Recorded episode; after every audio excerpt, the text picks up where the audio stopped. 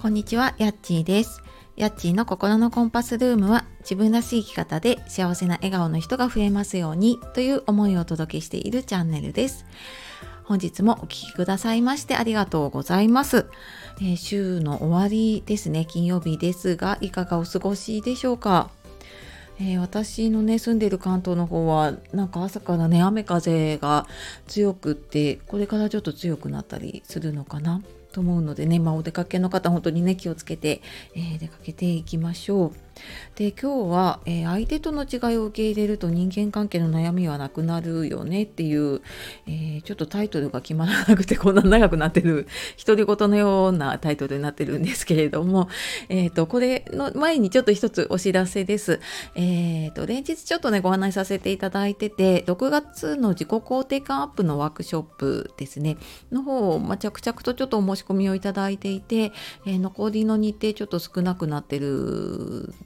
あ残りの日程違うな残りのお席がねちょっと少なくなっている日がありますので、えー、よかったらですね、うん、ちょっとなんかワークを通してその自己肯定感をだ一時的に上げるっていうよりはもう自分のその思い込みとかねあの、まあ、ちょっと今日の話にも関係するんですけど、まあ、自分の価値観とかねそういうのに気づいて、まあ、それをちょっとあの書き換えていくっていうようなことをちょっとワークを通してやっていこうと思っているので、えー、似て合う方いたら是非是非、え、一緒にちょっとワークをしていきましょう。で、えー、今日の相手との違いを受け入れると人間関係の悩みはなくなるよねっていう話なんですけれども、えー、これねちょっと今朝私ツイートをしたところからちょっと話がつながったんですけれども、まあ、何かっていうとあのー、今息子がね小学生でで小学校で今まではねマスクしなさいって言われていてで、まあ、何する時もねマスクだったし、まあ、給食とかねそういうの以外はマスクをしていて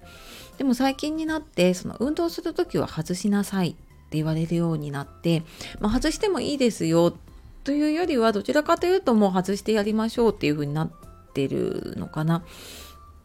であの逆になんか今ちょうどねあの明日運動会なので運動会の練習とかもしているんですけれども、まあ、当日も運動会の練習とかもあの、まあ、体育の時とかも含めてそのマスク外さない人は、まあ、事前に学校に連絡くださいって、まあ、連絡帳とかにね書いてくださいっていうようなことを言われたらしいんですね。でまあちょっと親にもメールは来てたんですけれども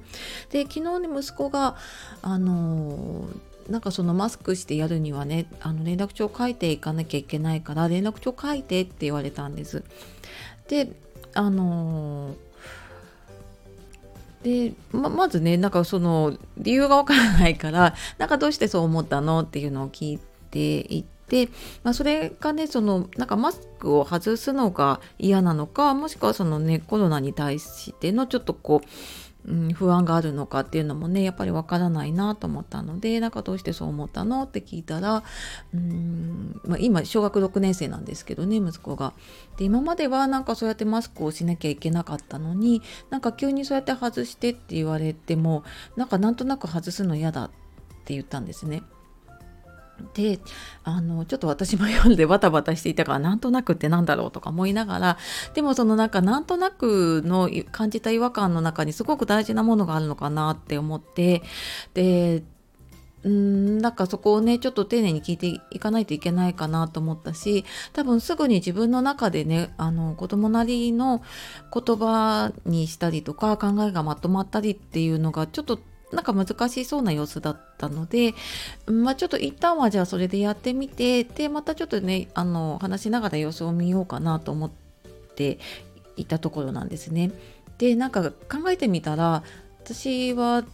うんなんか今だからこそねなんかこうやってあの子供の考えを聞けるようになったんだけれどもまあそうその昔というかですね、まあ、今のそのえーと、心理学とかねコーチングとかを学ぶ前とかはもうなんかもう親の言うことが絶対みたいな感じだったんですよね。でなんかそれは自分がこうしなきゃいけないこうするべきだみたいなのがすごく強くってで、まあ、それがあることも自分で気づいていなかったしでそれが自分を生きづらくさせていたことにも気づいていなくってでそれを相手に押し付けることですごく相手のことを否定してしまってるっていうことにも私は気づいていなかった。んですね。でなんかそれってすごくうーんなんだろうな。なんかどどうなんて言ったらいいのかな。でなんかそう結局その今日のね話相手との違いを受け入れるっていうのがすごく大事だなって思ってであのいろいろね学んできてくる中でその人間関係のね悩みをなくすためとかコミュニケーションはあのこういう、まあ、テクニックノウハウとかを使った方がいいよとかいろんな理論とかをね学んできたんだけれどもなんか結局これだなって思ったのがその相手との違いを受け入れるっていうことだったんですね。でその相手と、まあ、今回だとね私とその、まあ、子供も小さければねまたちょっと違ったかもしれないんだけれどもでもあのやっぱりねその自分の考えがしっかりと出てきている相手、まあ、これ大人同士でもそうですけれどもた時にねあの自分がこうすべきだと思ってるからもうそれを相手にもそうしてもらおうみたいな風に思っているとやっぱりうまくいかないんですよね。それはなんか相手とのコミュニケーションもそうだし自分とのコミュニケーションも全然取れていないから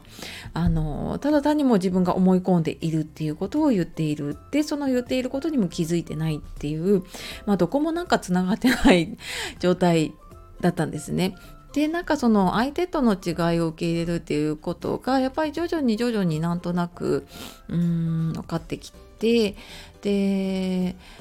ななんかそのいろいろねこう話し方だったりとか話の聞き方だったりとかうんなんか言われたりするけれども、まあ、まずはなんかね自分の考えを知るそのなんか自分の価値観とか自分がどういう考えを持っているのかっていうのを知っていないとあ自分はこういう考え方があるんだなって分かっていると相手とあそっか私とは違うんだって受け入れられるんだけど自分の価値観を知らないとあの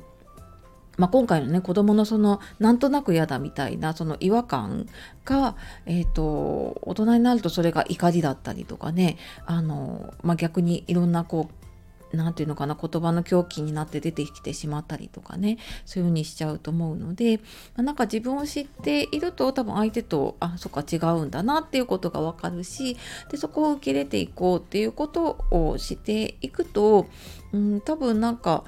いろんな悩みだったりとかね自分に対する悩みもそうだし、うん、人との悩みとかもね多分なくなっていくと思うんですよね。うん、なんかそのためにもねまず自分を知ったりとか、うんとまあ、今回6月のワークショップでもやるんですけどその自分の思い込みだったりとかそういうところを知っていけば変えることができるんだけれどもそこを知らないと何につまずいているのかがわからないので、うん、なかなか自分では変えられないっていうことが、まあ、私も続いていたのですごくわかるし、うん、なのでねなんかあの